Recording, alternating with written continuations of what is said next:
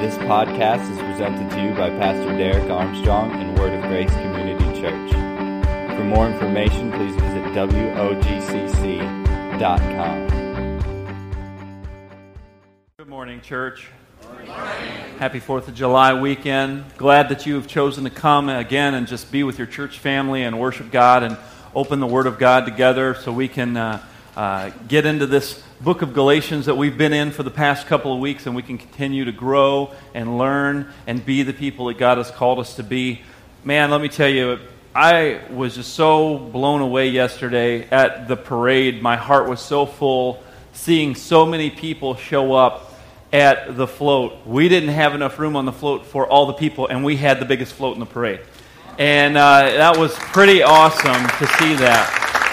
Um, we had this huge trailer, and, and it was packed full of people. And then the, either side of the trailer was packed full of people, uh, either wearing Word of Grace shirts or their family shirts that we have here, or, or wearing some type of patriotic shirt.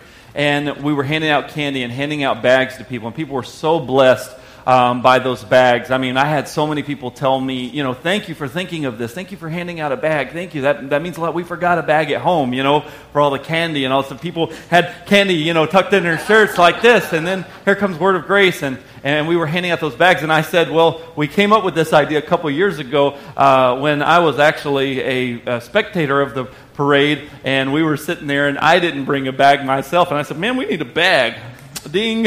And so so it was just a great time. So if you were able to come out thank you. If you're able to come out and sit and just support from the sidelines and watch as well thank you. If you donated candy if you helped work on the float uh, let me tell you something. Uh, this was really cool. Uh, when we saw the float that was actually decorated by the people of word of grace by the kids. Because you know there's sometimes where uh, sometimes i think that we, we, we do things and, uh, and, and, sometimes they're a little bit too inclusive, especially when you're in leadership. I think I uh, learned a valuable leadership lesson I just want to share with you before we go into the message today.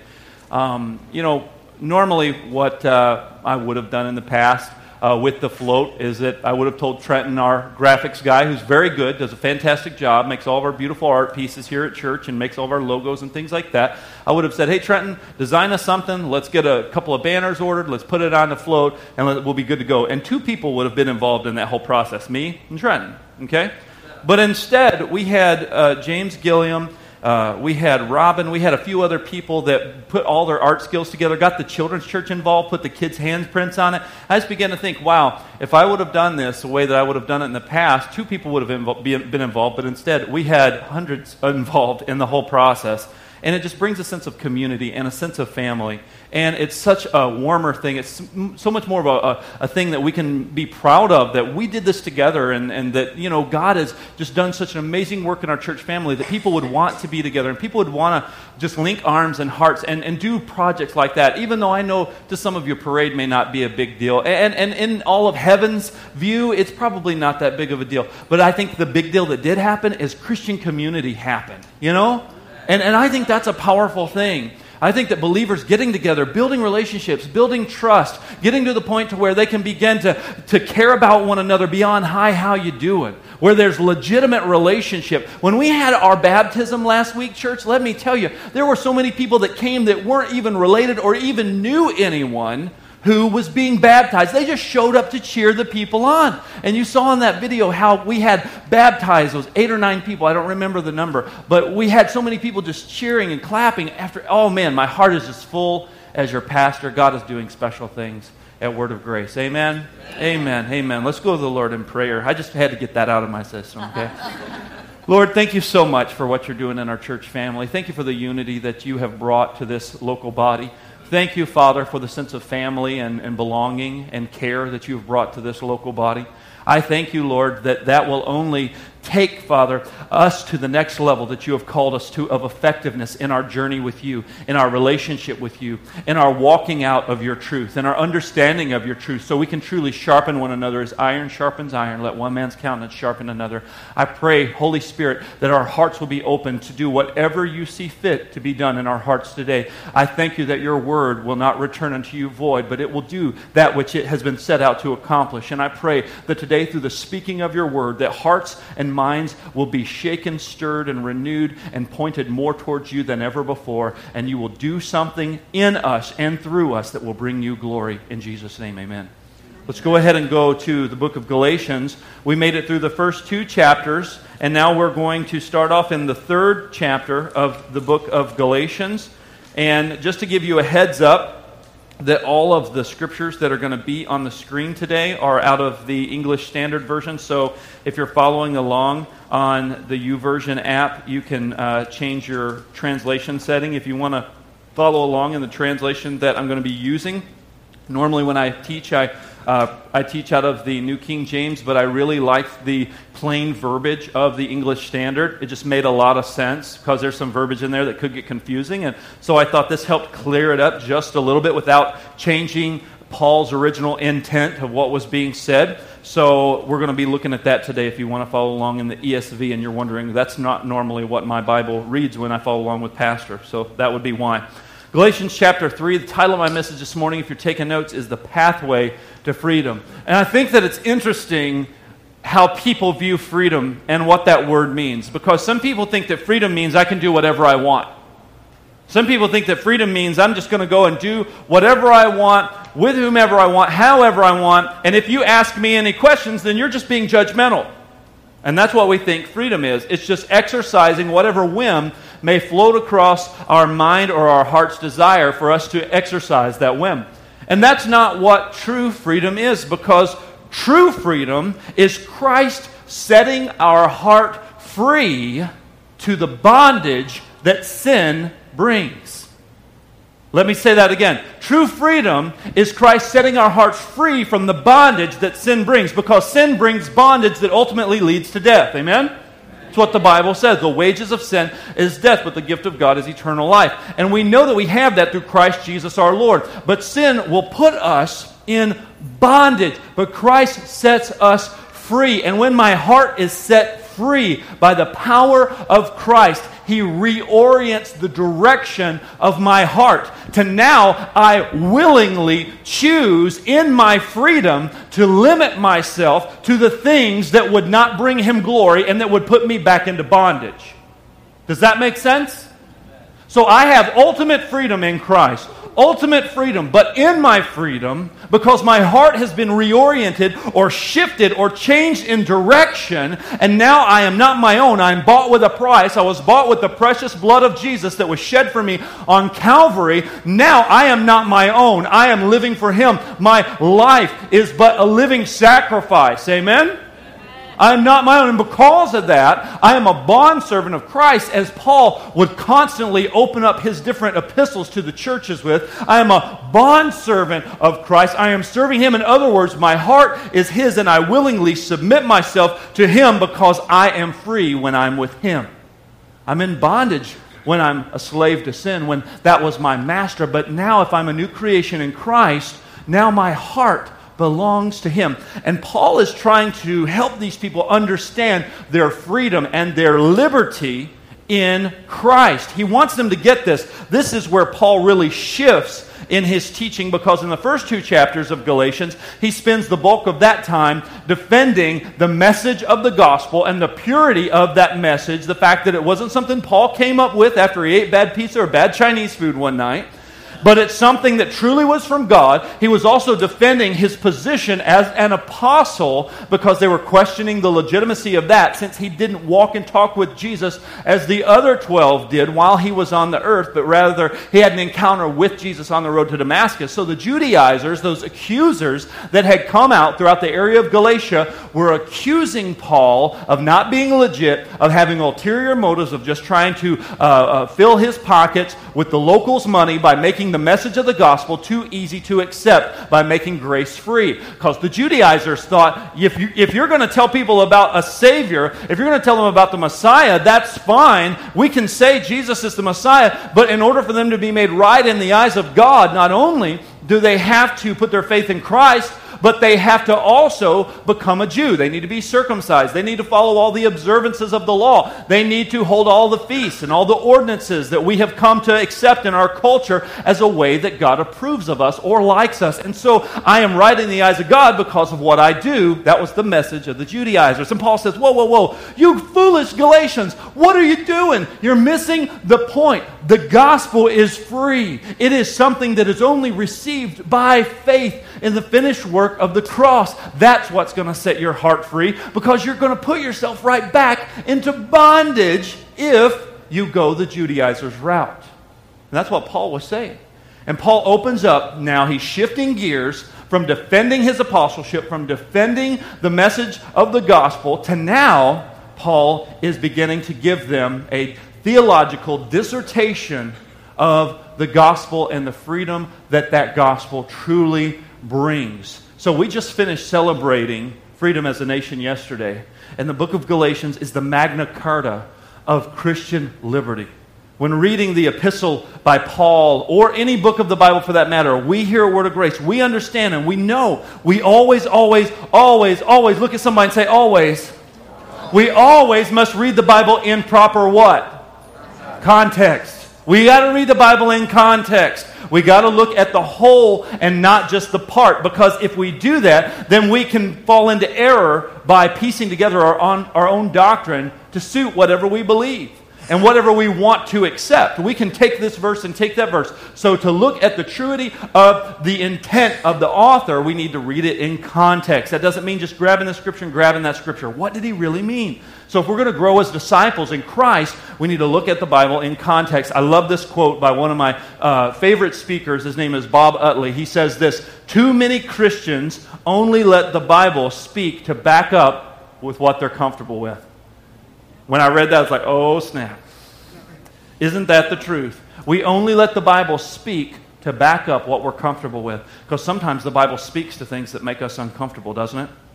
And we go, oh, what am I going to do in that moment when I'm wrestling with the definition of truth? Am I going to side with what I've always heard or am I going to side with the Word of God? What's the ultimate authority? My feeling toward the subject or the Word of God?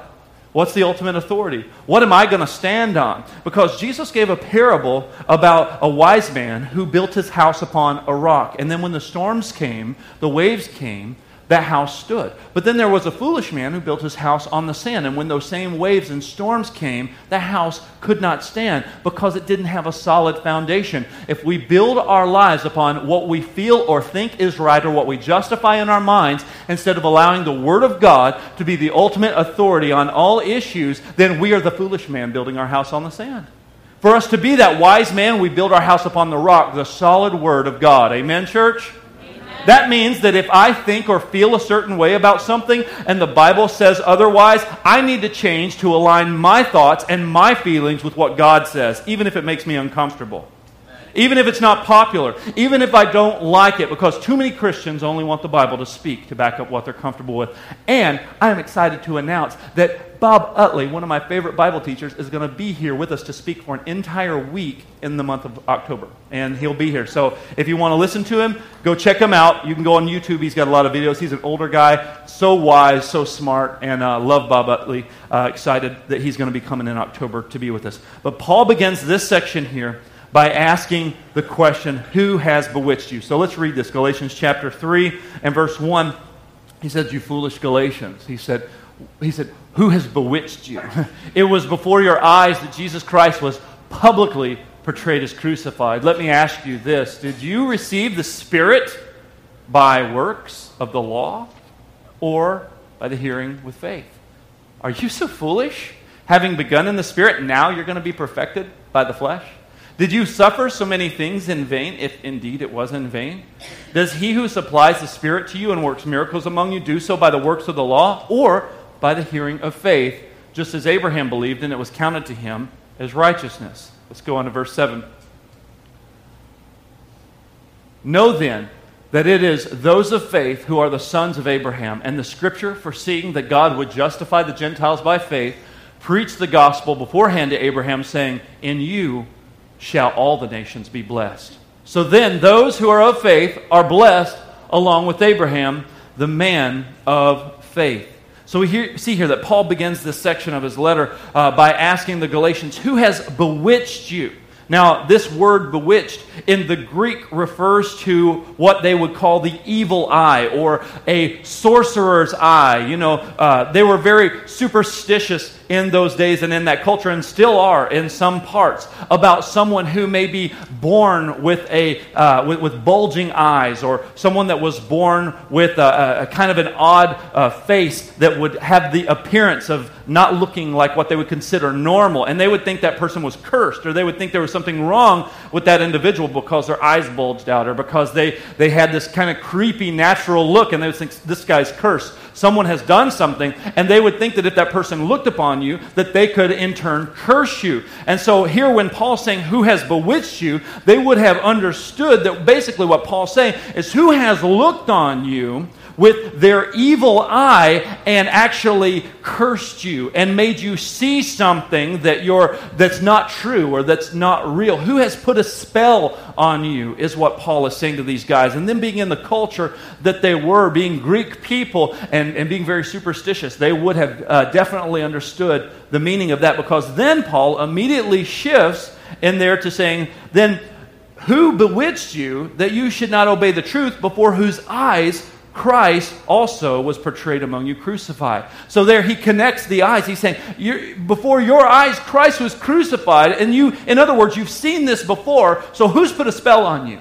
Why are you now seeing differently? Because you've seen clearly before. And it made sense to you, and you got excited about it, and you were passionate about it, and you were set on fire for it. But now you've been bewitched, you've been betrayed, and, and, and who has done that to you? Who's given you the evil eye? Who's given you the stank eye? Is what Paul was saying. He said, You guys are missing this. But you, you, see, and then he, he begins to talk about Abraham later on in this section that we just read there in verse 7, 8, and 9. He begins to talk about Abraham because he knows that the Judaizers, or those who were the false teachers who came in to teach Jesus plus the works of the law, Jesus plus becoming a Jew, Jesus plus circumcision is the way that you're made right in the eyes of God. He knows that they were using Abraham to do that because the connection to all Jews was Abraham.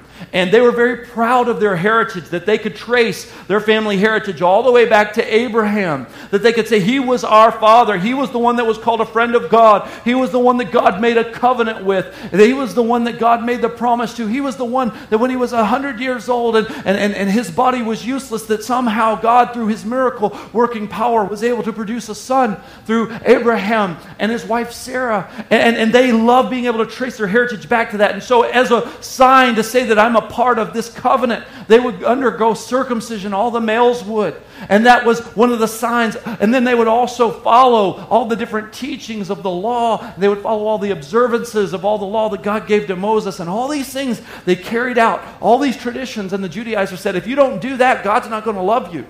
God's not going to accept you. You're not going to be right in the eyes of God. It doesn't matter, you know, it, whether or not you have Jesus, you have to follow all of these precepts of the law. That's what the Judaizers taught. And Paul's going, You guys believed in Jesus before.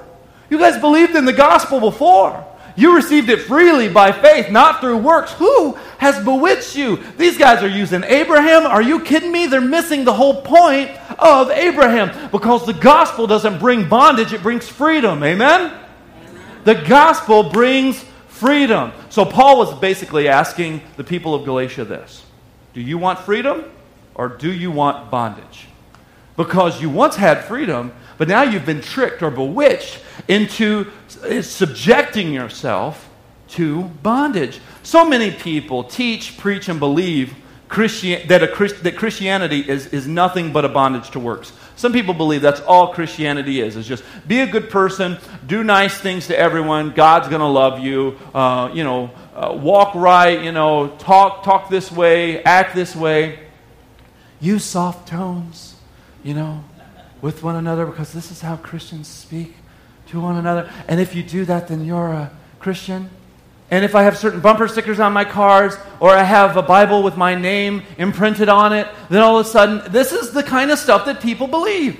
They think that because I've done all these things, because I went to church as a kid, because I was baptized as a kid, because this happened in my life or that happened in my life, they accredit that to being right in the eyes of God. And they're putting themselves under bondage because the only thing that can make us right in the eyes of God is Jesus. Amen? Amen. That's it. Faith in Christ. But so many people believe that. That's why perfectionists are the hardest people to teach assurance of their salvation to. People who have a perfectionist type personality are some of the most difficult people because they think they've got to earn it. They think I've, if I've got to do this, then my life is not complete, that God's not going to love me or accept me unless I do this, or I'm somehow climbing the ladder of favor in His eyes in Christianity by doing A, B, and C, and now God's going to like me more than the rest, and God's going to accept me more than the rest, and I'm getting gold stars by my name, and I'm more valuable than someone else. And then I begin to get judgmental and comparative, where I begin to look at other Christians and compare myself to them. So when I may fail or fall or have weaknesses in my life, I go, well, at least my weaknesses aren't like so and so's. And I think that somehow I've justified myself in my own eyes by my works. It's the same junk that the Judaizers were doing in their day. It's the same junk that the Pharisees were doing in Jesus' day. It's the same stuff that people are still doing to this day. So there are still people that are being bewitched to follow another gospel that's really not gospel because it brings bondage. Friend, let me tell you something. When you come into true relationship with Jesus Christ, you can rest in the fact that knowing that Jesus paid it all. Amen. Amen. You can rest in the fact that Jesus paid it all. Have you ever been on vacation when somebody else paid for it? Maybe you have, maybe you haven't. Maybe you've been the one who paid for the vacation for your kids or grandkids. I have been on vacation before where it was paid for. I have been blessed enough to have that experience. My meals were taken care of. My lodging was taken care of. My entertainment was taken care of. And you know what I did? I just chilled out. I could relax and rest. And you know what my response to the one who did that to me was? Thank you. I couldn't say thank you enough because I was so overwhelmed with their act of generosity for taking me on vacation. I was so overwhelmed by that act that I could I, I felt awkward because I was just saying it so much. And I didn't know if I was saying it enough or too much. Am I being annoying by saying thank you so much? And that's a response to a week of food and lodging and entertainment. How much more should my response to God be? Thank you, God, for saving my eternity, for rescuing me from an eternity separated from you, for not only securing my eternity through my faith in Christ, but through giving me a little taste of heaven on earth while I'm still here, so my life can bring you glory. So other people can see what you've done in my heart and my life. So my life can be a testimony to other people of your goodness and your grace and the freedom that I have in Christ. When I experience something that someone else has done for me, my response is thank you, and I just rest in that. And folks, when we truly meet Jesus, when He truly grabs a hold of our heart, we should be able to rest and respond. Any good works that I do, anything that I do is not to earn love or favor in His eyes. It's a response, it's a thank you. Amen? It's a, it's a what else can I do for you? What, how can I give my life to you? How, how can I serve you? It's not a, if you don't serve me, I'm not going to love you. No, it's a, I want to serve you and I get to serve you. That's the beauty of the gospel that brings freedom. But Paul said, Did you receive the Spirit in order just to go back into bondage? Did, did you receive the Spirit of God by faith and then all of a sudden you're going to perfect it through your works? Is that what you're going to do now? Paul's asking a rhetorical question.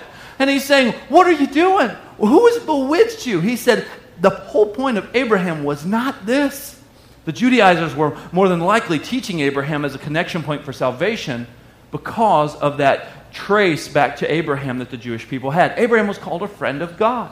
God made covenant with Abraham, and the people of Israel thought it was all about them, and they thought that the goal was to become a Jew because that meant you were connected to Abraham, which meant you were connected to the covenant, which meant you were connected to God. This is why Paul's using Abraham as a reference to drive the gospel message home and to show the people the true meaning of having that relationship with God. He said, just as Abraham believed, verse 6, it was accounted to him for righteousness, and therefore those who are of the faith are the sons of Abraham. those who are of the faith are the sons of Abraham. In other words, what Paul is saying here is that it doesn't have anything with your to do with your heritage. It doesn't have anything to do with whether the fact that you're a Gentile or you're a Greek person or whether you were born in a Jewish home. It doesn't matter what observances you grew up observing. It doesn't matter what has happened. That, that's why you even remember last week, Paul said that when we, in chapter 2, he said, when Titus stood before the Jewish council of people, he was a Greek guy. You remember Titus? He was a Greek, and he stood before the Jewish council with Paul. He said he wasn't nervous. He didn't all of a sudden feel like, let me go to the quickest 24 uh, uh hour care and get circumcised. He didn't feel that pressure. He said, not even for an hour. He said, we stayed there. Yeah, I didn't feel any pressure at all because he understood his freedom that he had in Christ. And the thing that made him right was not whether he was circumcised like a Jewish man or not. The thing that made him right was faith in Christ because the gospel brings freedom. Amen, church? Amen. Amen. Let's look at Galatians 3 and verse 7. Let's keep on reading here. Galatians 3 and verse 7 says, Know then that those who are of faith are the sons of Abraham. And the scripture, foreseeing that God would justify the Gentiles by faith, or the Gentiles, those who are not Jews, which would, would be most of us, said, He preached the gospel beforehand to Abraham, saying, In you shall all the nations be blessed. So then those who are of the faith are, are blessed along with Abraham, the man of faith. For all who rely on the works of the law, guess what? They're under a curse. For it is written, Cursed be every one who does not abide by all things written in the book of the law and do them. Huh. Now it's evident that no one's justified before God by the law. So, in other words, even if you could keep all the things in the book of the law, you still wouldn't be justified. He said, The righteous shall live by faith. But the law is not of faith, rather, the one who does them shall live by them. Verse 13 Christ redeemed us from the curse of the law by becoming a curse for us. For it is written, Cursed is everyone who hang on a tree, so that in Christ Jesus the blessing of Abraham might come to the Gentiles, so that we might receive the promised Spirit through faith. Amen? He said, Listen, he said, this wasn't about you becoming a Jew. He said this was about Abraham receiving the promise by faith. He had to connect with God by faith because this joker was 100 years old, okay?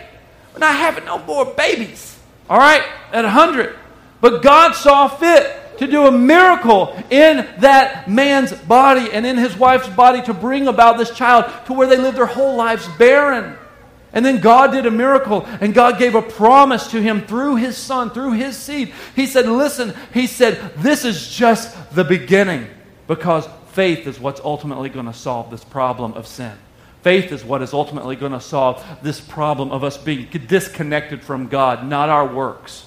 He said, It's going to be faith in what my son is going to come through this lineage, through this heritage, to be able to do for all of us what no man could do. Because he said, Listen, eh, you can't fulfill the law. He said, You can try. He said, and if you're looking to be justified through it, he said, the end result is death. He said, you can't do it because we're all going to fall short. We're all going to fall short of that standard of who God is because that's his perfection. And if we could be justified by our works, he said, then, then we would have to keep everything in the law to perfection, and we can't do it. He said, that's why it comes by faith. That's why Abraham was the father of faith, because Abraham trusted God when it seemed impossible. Because the pathway to freedom is faith in Christ plus nothing. Oh, let me say that again. I know it's on screen, and I know you can read, but I'm going to say it again. The pathway to freedom is faith in Christ plus nothing. That's how we're made right in the eyes of God, through the sacrifice of Jesus. Amen? Amen? And then you remember what I said when I opened up my sermon that freedom to people means different things. To some people, freedom means I'm going to do whatever I want, and who cares because I'm free. Friend, that's not freedom. You're putting yourself into bondage if you're going to follow all of your fleshly desires. Oh, let me say that again. You're going to put yourself into bondage if you follow all your fleshly desires. Amen. Because we're growing, we're growing in being able to reflect God's glory as He works on our heart, as He reorients our heart, as He, as he renews our mind through His Word and through His Spirit. But the pathway to freedom is faith in Christ plus nothing, which means I am free in Christ, But then I say, I'm yours. How can I live for you? You're changing my desires. You're changing the direction of my heart because my heart used to be very inward focused. It used to be all about me. But the more I grow in Christ, the more I realize it's not about me, it's about Him. And the more my life becomes a testimony to the goodness and the glory of God and not the goodness and glory of me. Because it's not about how good I can be, it's about how good Jesus was, and now how can I let the world see Him at work through me? It becomes all about Him. I become that reflection point to the world of the goodness and the glory of God. The first step to receive salvation, though, I want you to understand this. The first step to receiving salvation and being made right in the eyes of God is recognizing the ugliness of our sin, is seeing the bad news for what it is. Some people don't want to talk about the bad news. They want to talk about all the good news. They want to talk about the goodness of God, the love of God. And we want to talk about that, absolutely. And it's true and it's right. But so many people are afraid to talk about our sin, and all they want to talk about is the love of God. Friend, let me tell you something. The goodness of God and the good news of the gospel can't be good news until the bad news is really bad. Amen. It, it, it can't be. It can't be. We have to understand the fact that in our depravity that we're disconnected from God and there's no hope for us except for the man Jesus Christ.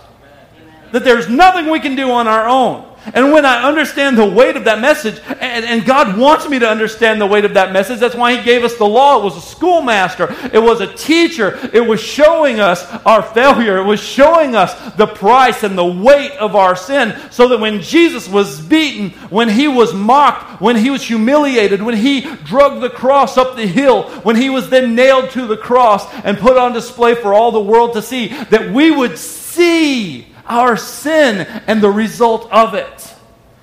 So it would break our heart, so it would break us and, and, and, and let us see how we are as rebellious, as, as haters of God, as people who would exalt our own knowledge above Him, as people who would mock God, as people who would want to live life contrary to Him and do whatever we wanted. We begin to see that and it breaks us because we see the love of God sweep in and destroy that curse and destroy that sin and destroy that shame and destroy that guilt. And I go, oh my gosh, I see how bad that my sin is, and I see how good that God is. Amen, somebody? Amen. You know, if you think about a really good movie, that's normally how the movies that end in a good way go. The bad parts get really bad, and then they get worse, and you're like, how in the world are they going to get out of this? They have no hope. And then all of a sudden, here comes Indiana Jones. He swings in, and he, and he gets away from the Germans, and he goes, and he, and, and, and, and he runs away and gets in the plane, and he gets away with the artifact, and he saves the day. Or whoever. You see all these superhero movies coming out. And, and, and you see these, the, the, Avengers or all these groups of superheroes. The situation gets worse and worse and worse. And then when the victory is brought, you you celebrate. You're like, so, that's fantastic. That would be a really lame movie if the good guys just came in, saw someone jaywalking one day, walked over, wrote them a ticket, scolded them really good, and said, You shouldn't do that. The end. That's not a very good movie. That wasn't a very, nothing really bad happened. That was actually the dumbest movie I've ever seen. what makes the superheroes so awesome is because there is a huge problem to solve. And when they solve it or when they win the victory, then we celebrate. We get excited about that. Why? Because something on the inside of us connects with overcoming that insurmountable odds. Because you and I need to recognize the insurmountable odds are stacked against us in our own way to make ourselves right in the eyes of God because of our sin. And we did it, it was our fault. Okay? We're the ones who rejected God. We're the one who rejected His love and mercy in the garden. It, it, it, was, it was us as mankind. Yeah, I know that they had names, Adam and Eve, but it would have been somebody because of our selfishness. And God is saying, No, I'm wanting to save you. I'm wanting to show you my great love and mercy so my name will be known throughout the world. So my name will be praised. So I will get the glory because you can't get the glory because you can't save yourself. And when we understand the weight of that sin, and when the law shows us the weight of our sin, it breaks our hearts, and then all of a sudden the gospel becomes so good. It becomes so free. It becomes all about what Jesus did, and I just get to rest in what Jesus did as He's working in me and through me. And so the pathway to salvation is repentance. It's repenting and saying, God, I, I, I can't save myself. God, forgive me. God, I, I see that I'm not right. I see that I have broken your commands. I see that I have tried to live in my own brand of righteousness and live for myself. God, I can't do that any longer. I'm tired of running. I'm tired of trying to make this all about me and how good I can be. God, let your goodness shine through my life. I give my life to you. I repent before you. That's the pathway to freedom, folks. Amen? Amen. Is repentance. It's repentance. But for us to realize that good news is good, that bad news has to be bad. And that's why God gave us the law there to help us to see our sin. The whole act of crucifixion shows us our sin. The standard of the law shows us our sin. To make the cross wonderful to me, then my sin has to be bad, and the good news is then becomes so good. Let's read Galatians uh, chapter 3 and verse 15. Let's see what Paul says about this to the Galatians. To give a human example, brothers, even with a man made covenant, no one annuls it or adds to it once it's been ratified. Now the promises were made to Abraham and to his offspring. It does not say into offsprings, referring to many, but referring to one, and to your offspring, who is Christ. This is what I mean. The law, which came 430 years afterwards, does not annul a covenant previously ratified by God, so to make the promise void. For if the inheritance comes by the law, it no longer comes by promise. But God gave it to Abraham by a promise. So why then the law? It was added because of transgressions, until the offspring should come to whom the promise has been made, and it was put in place through angels by an intermediary. Next verse. Now, an intermediary implies more than one, but God is one. So is the law then contrary to the promise of God? Certainly not. For if a law had been given that could give life, then righteousness would indeed be by the law. But the scripture imprisoned everything under sin so that the promise by faith in Jesus Christ might be given to those who believe. Now, before faith came, we were held captive under the law. We were imprisoned until the coming faith would be revealed. So then the law was our guardian until Christ came in order that we might be justified by faith. But now that faith has come, we are no longer under a guardian. Next verse. For in Christ Jesus you are all sons of God through what? Through faith. For as many of you as were baptized into Christ have put on Christ, there is neither Jew nor Greek, there is neither slave nor free, there is no male and female, for you are all one in Christ Jesus. And if you're Christ, then you're Abraham's offspring and you're heirs according to the promise. That just reiterates everything that I just shared with you through this entire message what Paul was talking about with the law and the purpose of the law, and what he's talking about with salvation only coming through faith, because the love of God becomes sweet after I recognize my need because of my inability to save myself. Paul said, We can't save ourselves by the law. And repentance is still required for salvation. Amen, somebody? Amen. Need more churches teaching and preaching that repentance is still needed for salvation. Amen? Amen. Jesus, Jesus said, he's, he's, he said that, that, that narrow is the way and there's few that find it. He said, wide is the road that leads to destruction. There's going to be many that find it. There's going to be a lot of people that think on that day when they stand before the judgment seat of God, when, when, when they think that, hey, look at what all I did. I did this and I did that. And He's going to say, I don't know who you are. Depart from me. A lot of people who did a lot of nice things, a lot of people who did a lot of good things, that may have even done it in the name of God. But he wants to know have you put your faith in Christ and repented? Have you put your faith and your hope completely around not what you've done, not what you can do or ever do, but what Christ did for you? You see, if I put my faith and my hope in that, He's going to know my name because I belong to Him. Because it's that faith, not in my works, lest I could boast, but it's my faith in the grace of God, in the free gift of salvation. Folks, that makes the grace of God so beautiful and so freeing, and it enables me to just rest in who He is and who I am in Him. Because it's not just about knowing who I am, it's about knowing whose I am. And I am bought with a price, and I belong to God because of what Jesus did for me. And that helps me to rest. Knowing that my salvation is not contingent upon my performance, but my salvation is contingent upon my faith in Christ. Amen. In what Jesus did, in the finished work. And I know that you know this. A lot of you are just going, Yeah, we know this, Pastor. We hear you talk about this. We've heard this all of our lives. Yeah, but the Galatians heard it too. And they saw it clearly. And then somebody came along and bewitched them. You understand what I'm saying this morning? Somebody came along and bewitched them and got them to think it was all of this stuff plus all of this other stuff plus all this other stuff. And Paul said, No, let me, let me help get you back on track. You foolish Galatians. He said, Why would you, who have received the Spirit so freely, now put yourself back into bondage because of the message of these Judaizers? Why would you do this? I believe that there are still Judaizers in our world today, and the reason I think there are still Judaizers is because man is still wrestling with pride and self.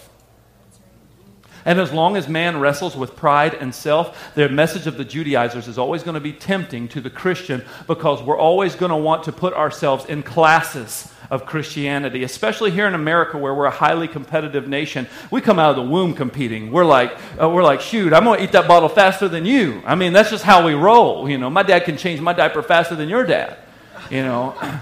and he can get it right. I mean, we're just competitive out of the womb in this country. And, that's lent to a lot of our strengths, and, and that's a good thing. But the flip side of that competitive nature of our country is that the American church and American Christians can become competitive with their faith. Where all of a sudden we begin to think that I'm a better Christian because I've outpaced this person, because I've outworked this person, I've outgiven this person. I've outfaithed them. I outprayed them. We would never say that. But God sees our heart.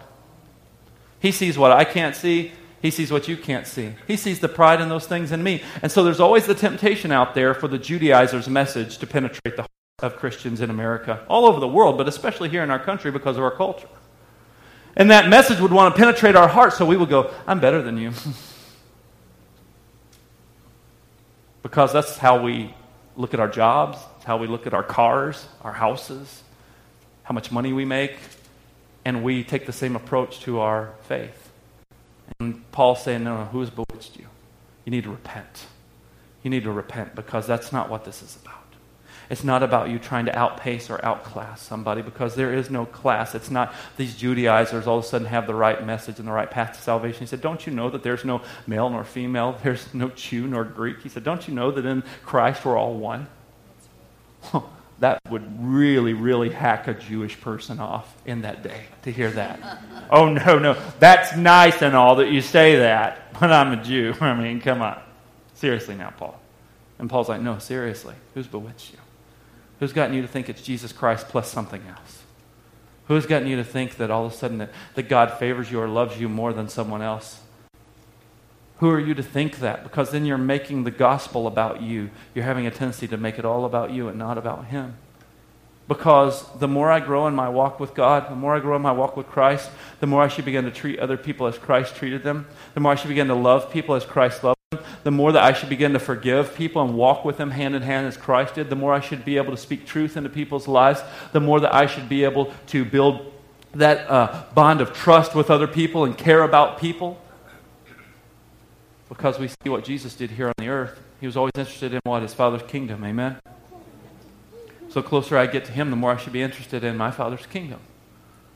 And my life should reflect that. And the more that I get close to Him and the more that I begin to allow him to work in my heart, and the more that His love and His grace reflects out of my life, the less of me you see. The less of me you see, and the more you go. There's something about what you have, and it all of a sudden doesn't become, I want to be like you. It's, what do you have? There's something in you. There's something I see in you. And you can say, it's Jesus at work in me. Amen? Amen? Not me at work in me. Well, let me tell you, I practice the art of discipline and, and I have able to master this and master that. No, no, no, no, no. It's not about you, it's about Him. Amen. That's real freedom. It's real freedom. Let's look at Galatians chapter 4 and let's read these first few verses before we close. because they tie in, because you know there's no chapter divisions when Paul was writing. So there's no verses when Paul was writing. He was just writing a letter. So it just flows from one thought right into the other. So Galatians 4 flows right out of Galatians 3 and 29, where it says, If you're Christ, you're Abraham's seed and your heirs according to the promise. He said, You're Abraham's offspring if you're in Christ. In other words, you are an heir to that promise of the Spirit. So he begins to go in Galatians 4 and verse 1. I mean that the heir, as long as he's a child, he's no different than a slave, though he is the owner of everything. But he is under guardians and managers until the date set by his father. Paul's still talking about the law here. Remember how he said the law was a guardian? That's what he's still referring to here. In the same way, we also, when we were children, we were enslaved to the elementary principles of the world. But when the fullness of time had come, God sent forth his Son, born of a woman, born under the law, to redeem those who were under the law, so that we might receive adoption as sons. And because you're sons, God has sent the Spirit of his Son into our hearts, crying, Abba, Father. So you're no longer a slave, but a son. And if you're a son, then you're an heir through God. Oh, friend, let me tell you, that is an awesome word right there. That makes me want to kick stuff and just, just run around and do backflips, Blues Brother style. That is awesome. That is the weight of salvation. That is the freedom that Christ brings. Because if you are in Christ, you are free. End of story. If you're in Christ, you are free. We're heirs to salvation. It's, it's our inheritance. And in eternity, in communion with God is our inheritance. And knowing whose I am and that I am free changes the way I live here on earth because now His Spirit dwells in me. Where I don't walk according to my selfish desires, where I don't walk according as to times past and the way that I lived prior to knowing Him, because He's reoriented my heart, and that freedom has changed the direction of my life. Because now I'm in communion with God. You see, when I was dead in my sin, I did what I wanted with little or no remorse. But being united with God in spirit by faith, now it changes me to live contrary to the way that I used to, not because of the law, but because of Christ in me. And I live now confident, knowing I'm at peace with God. Even in my struggles, I still strive to please Him and Him alone because I'm in Christ and He's in me. And that's real freedom. Amen? Amen. That's real freedom. Knowing who I belong to, knowing that He loves me, knowing that the weight of what He did for me. Man, that is real freedom. If you're in Christ, you're free. Would you bow your head this morning? Thank you for listening. For more information, please visit WOGCC.com.